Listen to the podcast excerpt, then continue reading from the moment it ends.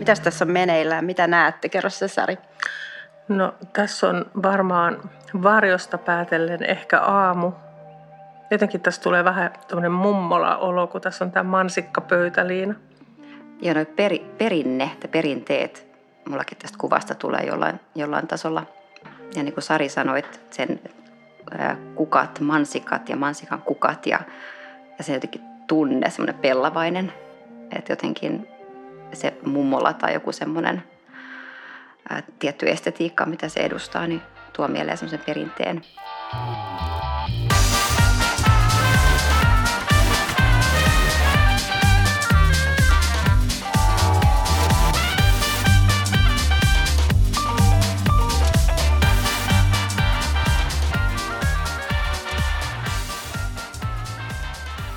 Moi! Tämä on Suomen valokuvataiteen museon Kuvais kiva podcast. Mä oon taas Erja Salo ja tänään me jutellaan valokuvaterapiasta tai varmaan ylipäätään valokuvan voimasta, hyvinvointivaikutuksista taiteen ja kulttuurin välillä. Ja meillä on täällä meidän museolta Tiina Rauhala, näyttelyamanunssi, moi. Moikka. Ja sitten meillä on Sari Reiman Suomen valokuvaterapiayhdistyksestä. Tervetuloa. Kiitos.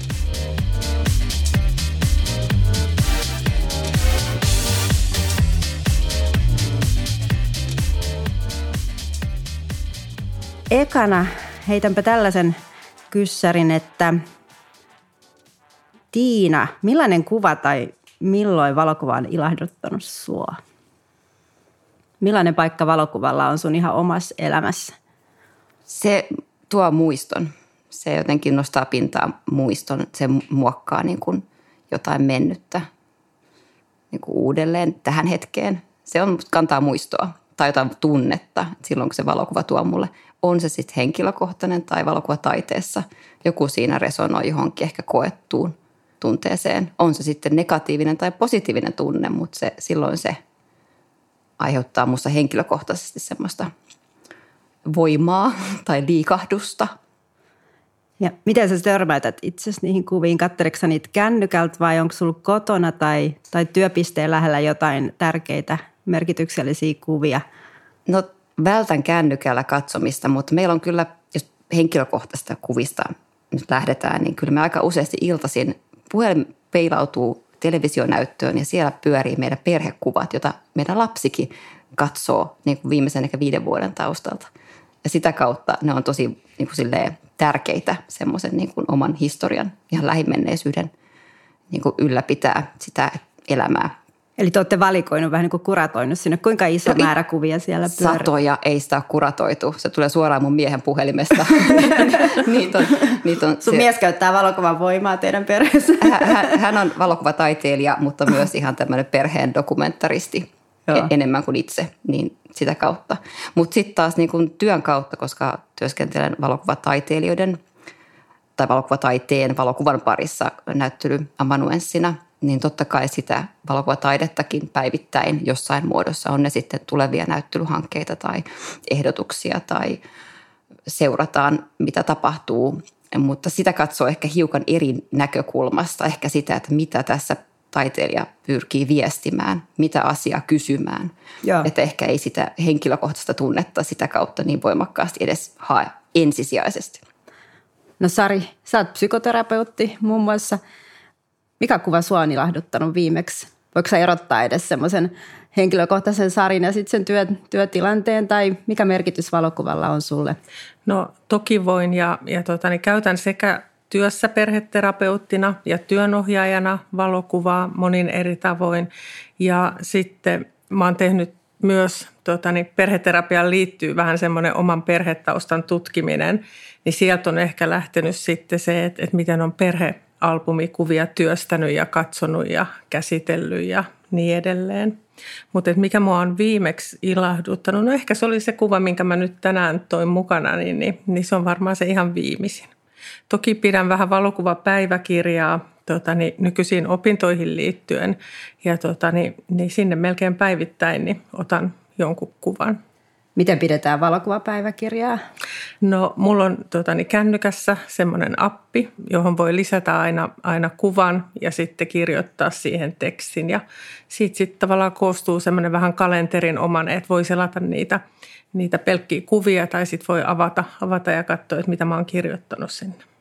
Hmm. Tuleekohan joskus sitten semmoisia klubi-iltoja, missä kun nykyään luetaan päiväkirjaa, mutta katsottaisiin toisten valokuvapäiväkirjoja. Ja Mielenkiintoinen ajatus. Mutta mä oon tuonut nyt meidän kokoelmista kuvan. Katsotaan tätä hetken aikaa yhdessä. Ole hyvä Sari. Tuossa sulle Tiina. Eli heitellään ihan vapaasti ajatuksia. Mitäs tässä on meneillään? Mitä näette? Kerro se Sari. No tässä on varmaan varjosta päätellen ehkä aamu tai ilta. Ja siellä on lasi maitoa ja lasi vettä. Jotenkin tässä tulee vähän tämmöinen mummola-olo, kun tässä on tämä mansikkapöytäliina näiden lasien alla. Ja noin perinteet, mullakin tästä kuvasta tulee jollain, jollain tasolla. Ja sitten myös mun huomio kiinnittyy siihen, että nämä lasit on molemmat puoli tyhjiä tai puoli täysiä.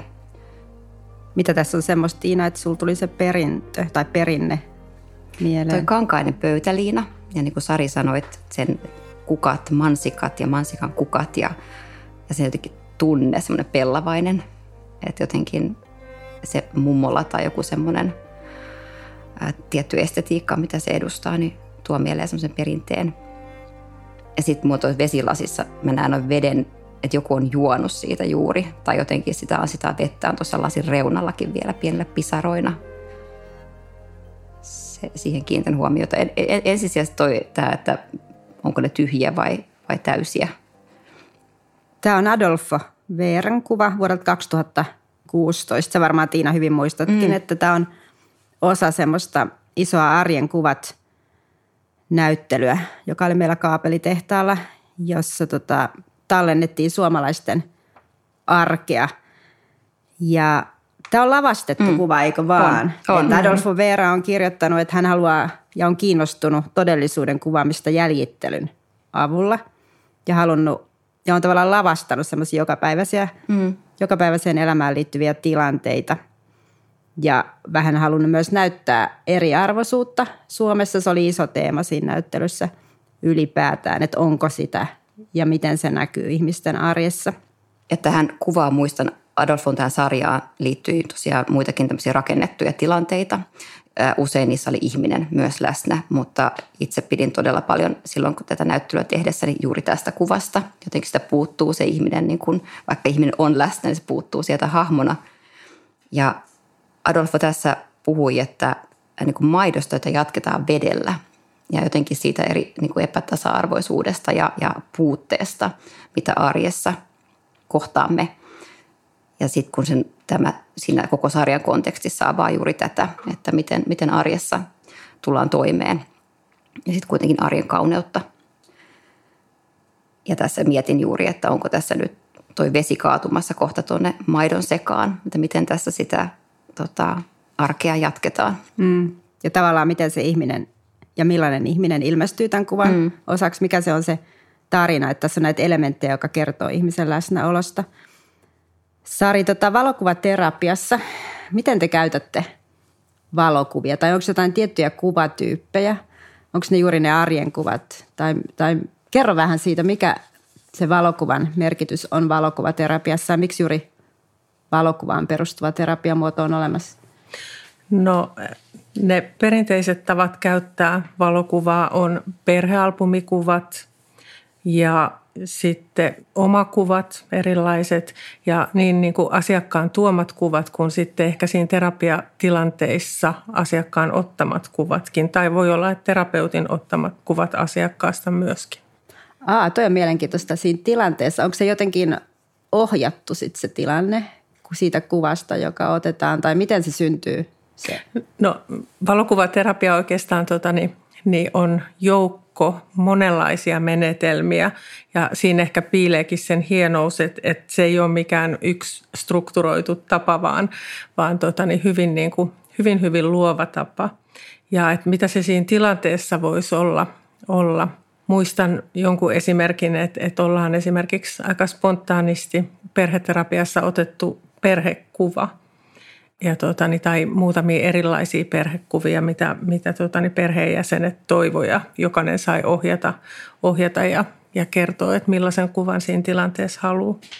Että voi olla sellaisia, voi olla sitä, että asiakkaan kanssa kävellään.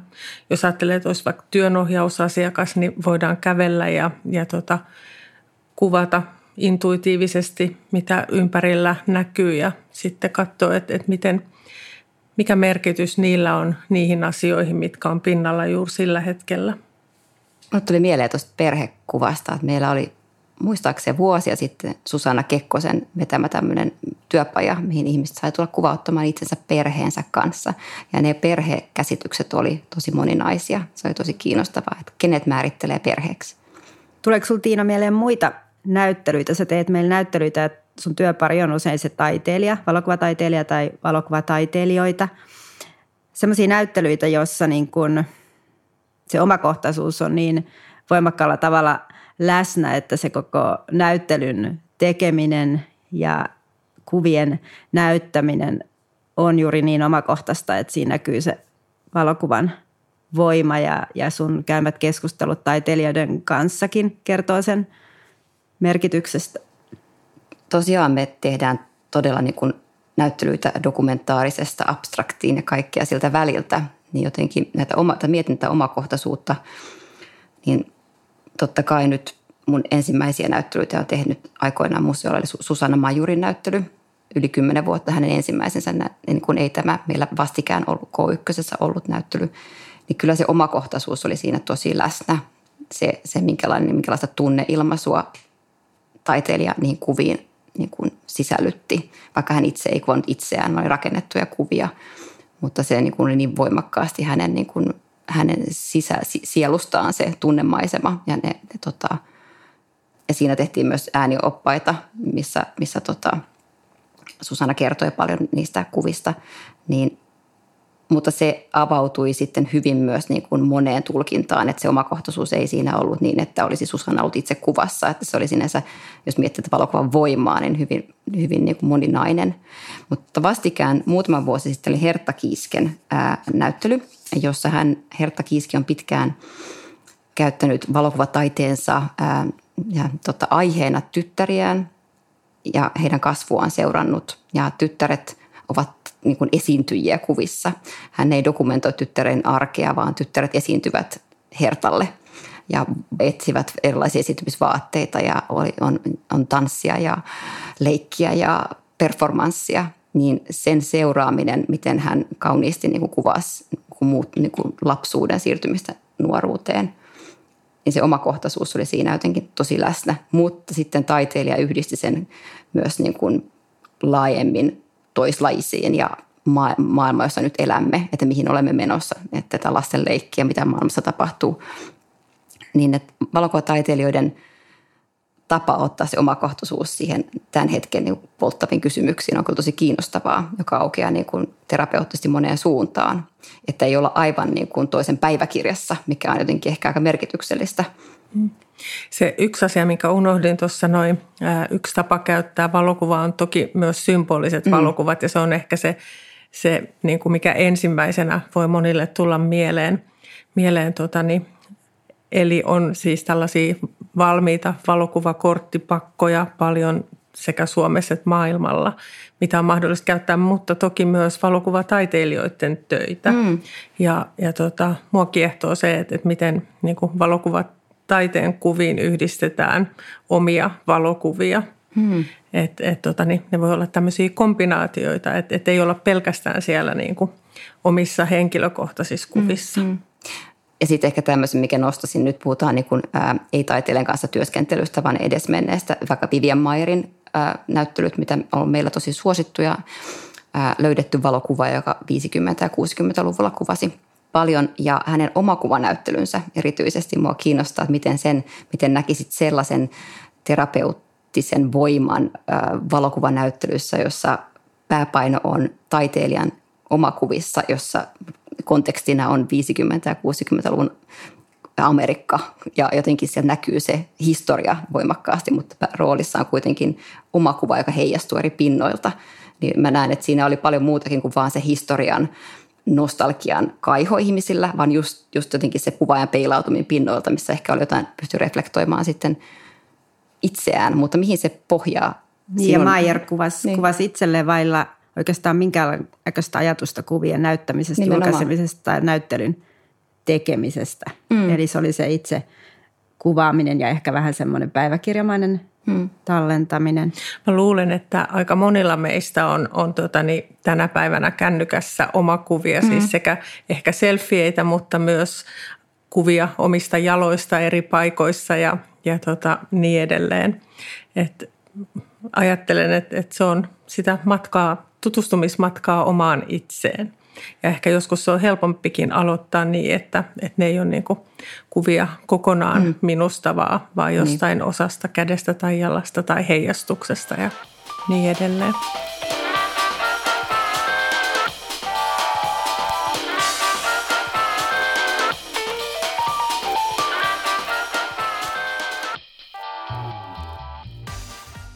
Nyt olisi, kuulkaa, semmoinen hetki, että me pidetään tässä pieni sessio, vähän niin kuin leikkimielinen valokuvaterapia sessio, koska on kiinnostavaa vähän demota, että miten tämä toimii.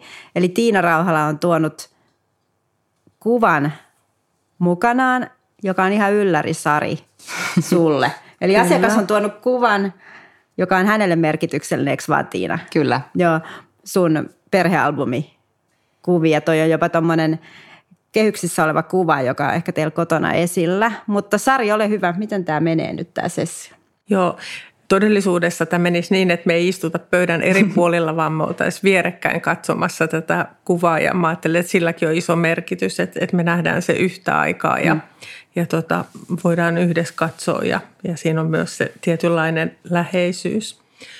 Mä ajattelen niin kuin aina, kun mä saan asiakkaalta jonkun kuvan, että se on vähän niin kuin lahja mulle, mulle että se avaa niin kuin väyliä sinne semmoiseen asiakkaan omaan kokemusmaailmaan ja koettuun. Ja, ja tuota, perheterapeuttina mä varmaan kysyisin hyvin semmoisia avoimia kysymyksiä tästä, että, että tuota, niin voisin kysyä vaikka, että, että millaisia ajatuksia sulla oli silloin, kun sä siellä kotona valitsit tämän kuvan? Miksi sä valitsit juuri tämän kuvan?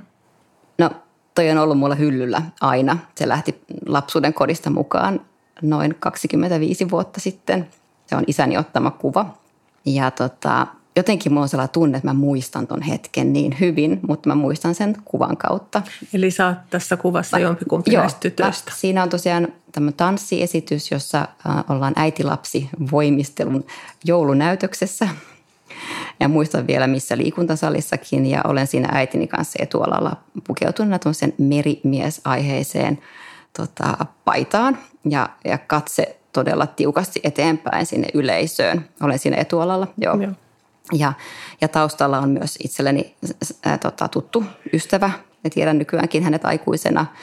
Ja jotenkin siinä ollaan niin, niin rohkeasti esiintymässä eturivissä. Ja jotenkin se tunne sellaisesta rohkeudesta on jotain, mikä voimauttaa edelleen itseään, että, voi, että, että en ajatellut, mitä muut ajattelee. Mm. Siinä on jotain sellaista ehkä lapsen ei ajattele vielä sitä objektiminää niin voimakkaasti, että miten muut suhtautuu, vaan minä olen tässä nyt kokijana ja ylpeä siitä. Niin jotenkin siitä tulee aina semmoinen, että näinhän se meni.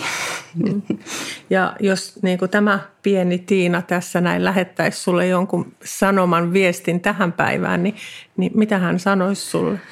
No, että tällä vaan keinutaan tässä tanssin mukaan, suora, katse eteenpäin jotenkin ja jotenkin niin kuin silleen hymyillen. Tai siinä on sellaista jotenkin, ää, ei turhaa esittämistä, tai en, ennen kuin koe, että oli mikään lapsen mikä esiintyjä, mm. mutta jotenkin semmoista rohkeutta olla kuitenkin siinä niin kuin ylpeästi tota, äitini kanssa joulujuhlaesityksessä, niin se jotenkin se semmoinen elämän keinuminen, ja mikä, mitä tässä tulee, se tanssi on edelleen jotenkin siellä niin kuin se liike, mikä lapsena on maailmaan, niin jotenkin semmoinen – nyt selitin aika jotenkin hassusti, mutta ehkä se semmoinen, semmoinen näköala eteen, niin kuin semmoinen katse sinne oikeasti horisonttiin mm. eikä alas.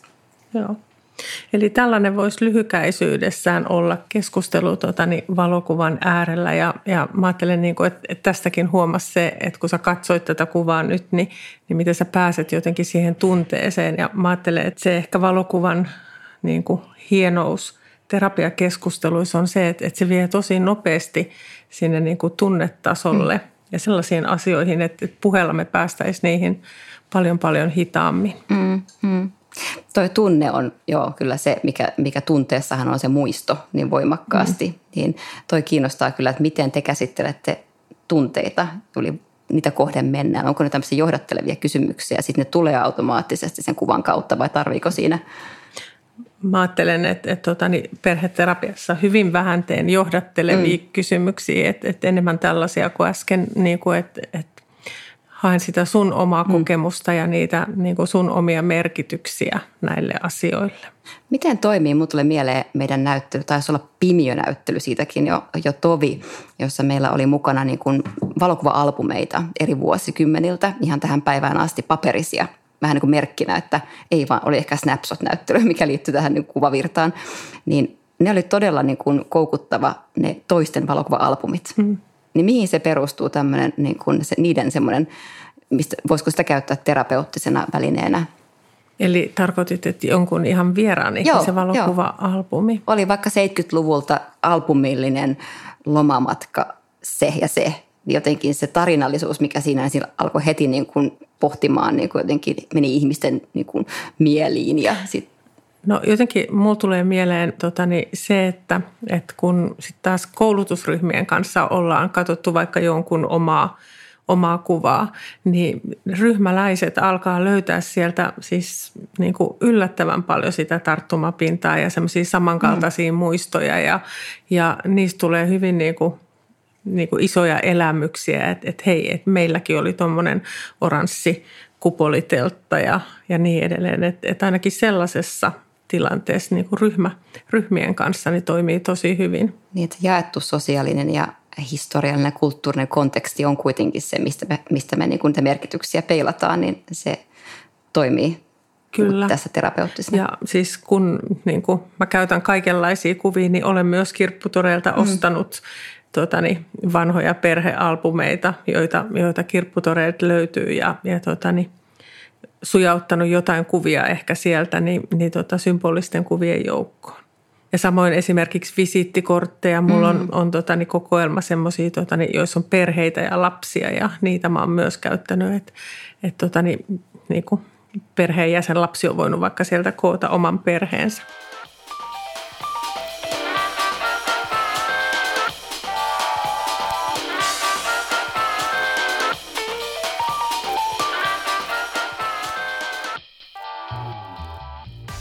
Nyt on meidän äänitearkistopätkän aika, jossa taiteilija, valokuvaaja Janulov Mallander kertoo virrassa teoksensa taustoista vuonna 2010.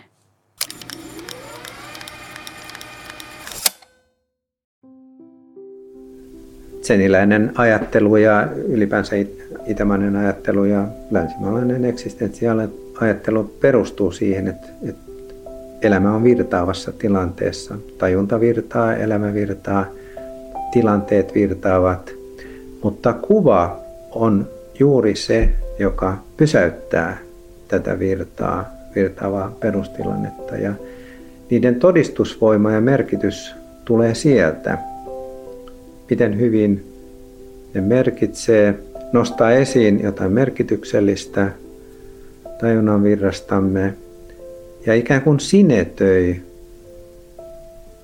elämämme merkityksellisiä tilanteita kaikessa ohi meneväisyydessä ja katoavaisuudessa.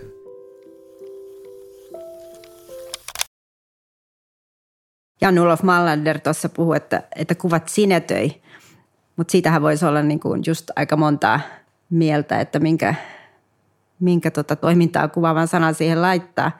Sinetöi, paljastaa, peilaa, valehtelee.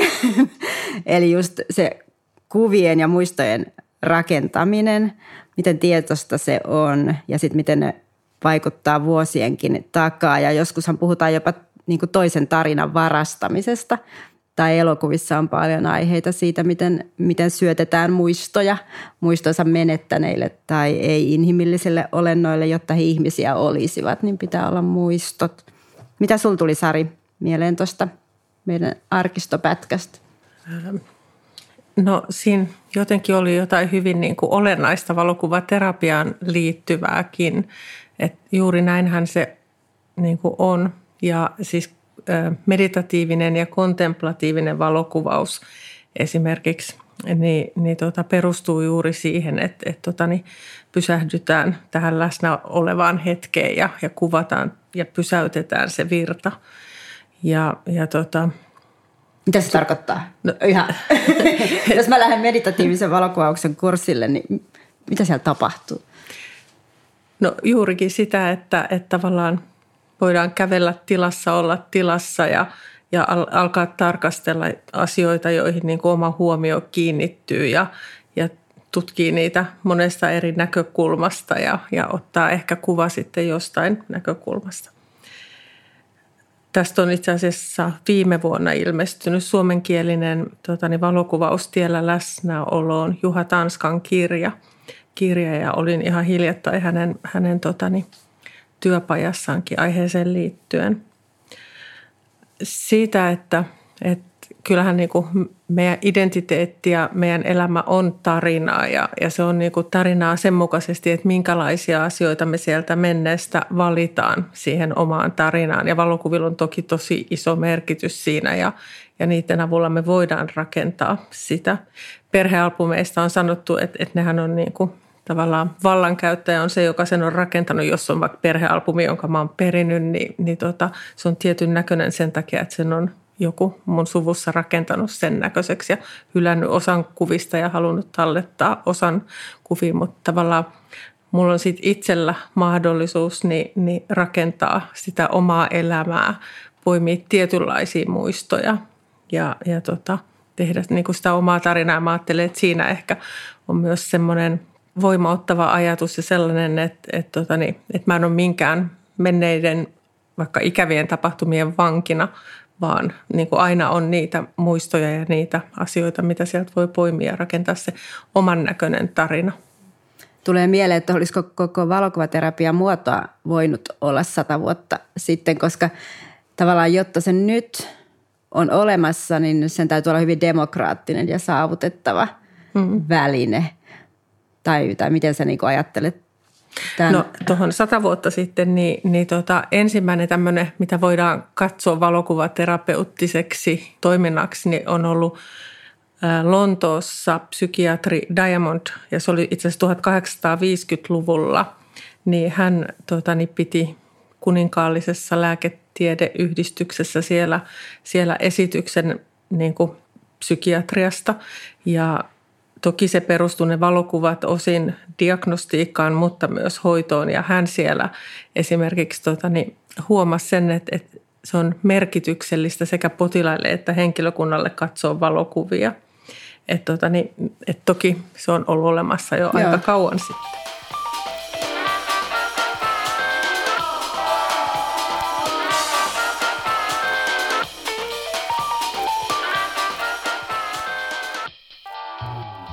Sari, sä oot mm. tuonut meille kuvan. Joo. Katsotaan se. Kiitos. Eli miksi tämä kuva? Kerro vähän kuvasta. No tämä kuva tota, niin, niin, tuli jotenkin mieleen, mieleen, kun mietin, että minkä tänne ottaisin. Ja, ja tässä yhdistyy sekä siis se mun perheterapiatausta että valokuvaterapeuttinen tausta. Ja itse asiassa tämä on vielä niin kuin, mä ajattelen, että tähän aikaankin hyvin sopiva triptyykki itse asiassa. Onko tämä sun itse ottama kuva? Joo, joo. on. Ja, ja tota, eli tämä on ehkä sitten kuuluu siihen, siihen sarjaan, kun mä tuossa noin sanoin, että, että mä oon työstänyt omaa sukutaustaa myöskin erilaisin tavoin ja tämä on tavallaan yksi niistä. Tämä sarja sai innotuksen siitä, että, että totani, teki ison vaikutuksen Jorma Purasen kuvitteellinen kotiin paluu sarja, jonka olin nähnyt aikaisemmin. Ja, ja tota, sitten tässä kuvassa keskellä on mun mummo, joka oli Karjalan evakko Ja tämä kuva on itse asiassa otettu sieltä Kanelijärven kirkon seinältä ja tässä on sen kirkon tämmöistä holvikaaria näkyvissä. Ja se ajatus lähti siitä, että, että kun mä olin lapsini mummon sängyn yläpuolella seinällä oli kuva tästä kirkosta kultaisissa kehyksissä. Ja lapsen silmiin se oli itse asiassa aika tylsä kuva ja sellainen, totani, mutta et, et sitten myöhemmin, myöhemmin jotenkin muistin sen valokuvan sieltä. Sitten siinä oli toinen valokuva, oli hänen sodassa kaatunut poikansa toisissa kultaisissa kehyksissä. Ja sitten siitä kuvitteellisesta kotiinpalusta mä sain idean, että kun matkustin sinne Karjalaan, niin tota, että, että mä kuvaan mummon kultaisissa kehyksissä siellä kirkon seinällä. Ja, ja tota, tämä on sellaiselta matkalta, matkalta peräisin tämä triptykki. Eli näiden kolmen kuvan avulla sä palaat noin monella tavalla sun suvun historiaan ja Kyllä. paikkoihin ja jossa sä oot käynyt. Minkälainen paikka tällä on sun kotona tai jossain muualla? Miten sä lähestyt tätä kuvaa, missä sä näet tämän? No enemmän tämä on ollut vielä toistaiseksi tota, niin, niin tietokoneella, mutta nyt mä tota, niin ajattelin, että, että nyt mä tota, niin, laitan sen myös tauluksi Joo. Niin kuin kotiin seinälle, että sitten mä voin ohikulkiessa sitä aina katsoa. Mutta jos ajattelen tämän kevään tapahtumia ja, ja Ukrainan sotaa ja kaikkea sitä, niin kuin, että sitä kautta se on meille monille tullut tosi niin kuin, nämä historian tapahtumat Suomessa niin, niin ajankohtaisiksi asioiksi, niin, niin tota, se toi uuden merkityksen. Tämä on otettu vuonna 2019. Ja se, mitä valokuvaterapia tekee, tota, että et sen kautta voidaan niin kuin olla siinä tässä hetkessä, niin kuin äsken puhuin siitä kontemplatiivisesta valokuvauksesta, mutta sitten, että et voidaan liikkua siellä menneisyydessä ja, ja tavallaan niin kuin kurkistaa tulevaisuuteenkin. Ja se valokuva jotenkin tiivistää aikaa, että jotenkin näiden kautta ja tämän niin kuin tutkimisen kautta, niin mä havahduin esimerkiksi siihen, että sota oli Suomessa loppunut 22 vuotta ennen, ennen kuin mä synnyin. Eli nyt niin kuin tämän ikäisenä kun miettii, että sehän oli ollut aivan juuri. Ja, ja tota, niin silloin nuorempana lapsena niin kun oli hirveän kaukaisia asioita olevinaan. Mutta et, et tätä kautta tavallaan niin kuin pystyy peilaamaan niitä, niitä, sitä oman suvun historiaa ja toisaalta ne on myös asioita, joita on itsessä läsnä tänäkin päivänä. Niin ja sitten kun sä näytät tuon kuvan ja, ja sukulaisia ja muita tulee, niin sä mm. annat mm. heillekin tavallaan mahdollisuuden jutella ja palata niihin asioihin Kyllä. sillä tavalla, kun sä sen tarjoilet tuossa triptyykissä. Hei, kiitos teille molemmille. Mä aion ainakin ottaa lähiaikoina ilon irti kuvista – Samoin. Kiitos, kiitos paljon. Eli kuuntelit Suomen valokuvataiteen museon Kuva olisi kiva podcastia. Tämän jakson ja sitten ne kaikki muut voit kuunnella Spotifysta tai sitten Applen podcasteista. Ja nämä kuvat, mistä me juteltiin tänään, sä voit nähdä Valokuvataiteen museon omilla sivuilla www.valokuvataiteenmuseo.fi ja sitten siellä on paljon, paljon muita linkkejä aiheeseen. Tämä jakso oli yhteistyössä kuvapalvelu Ifolarin kanssa.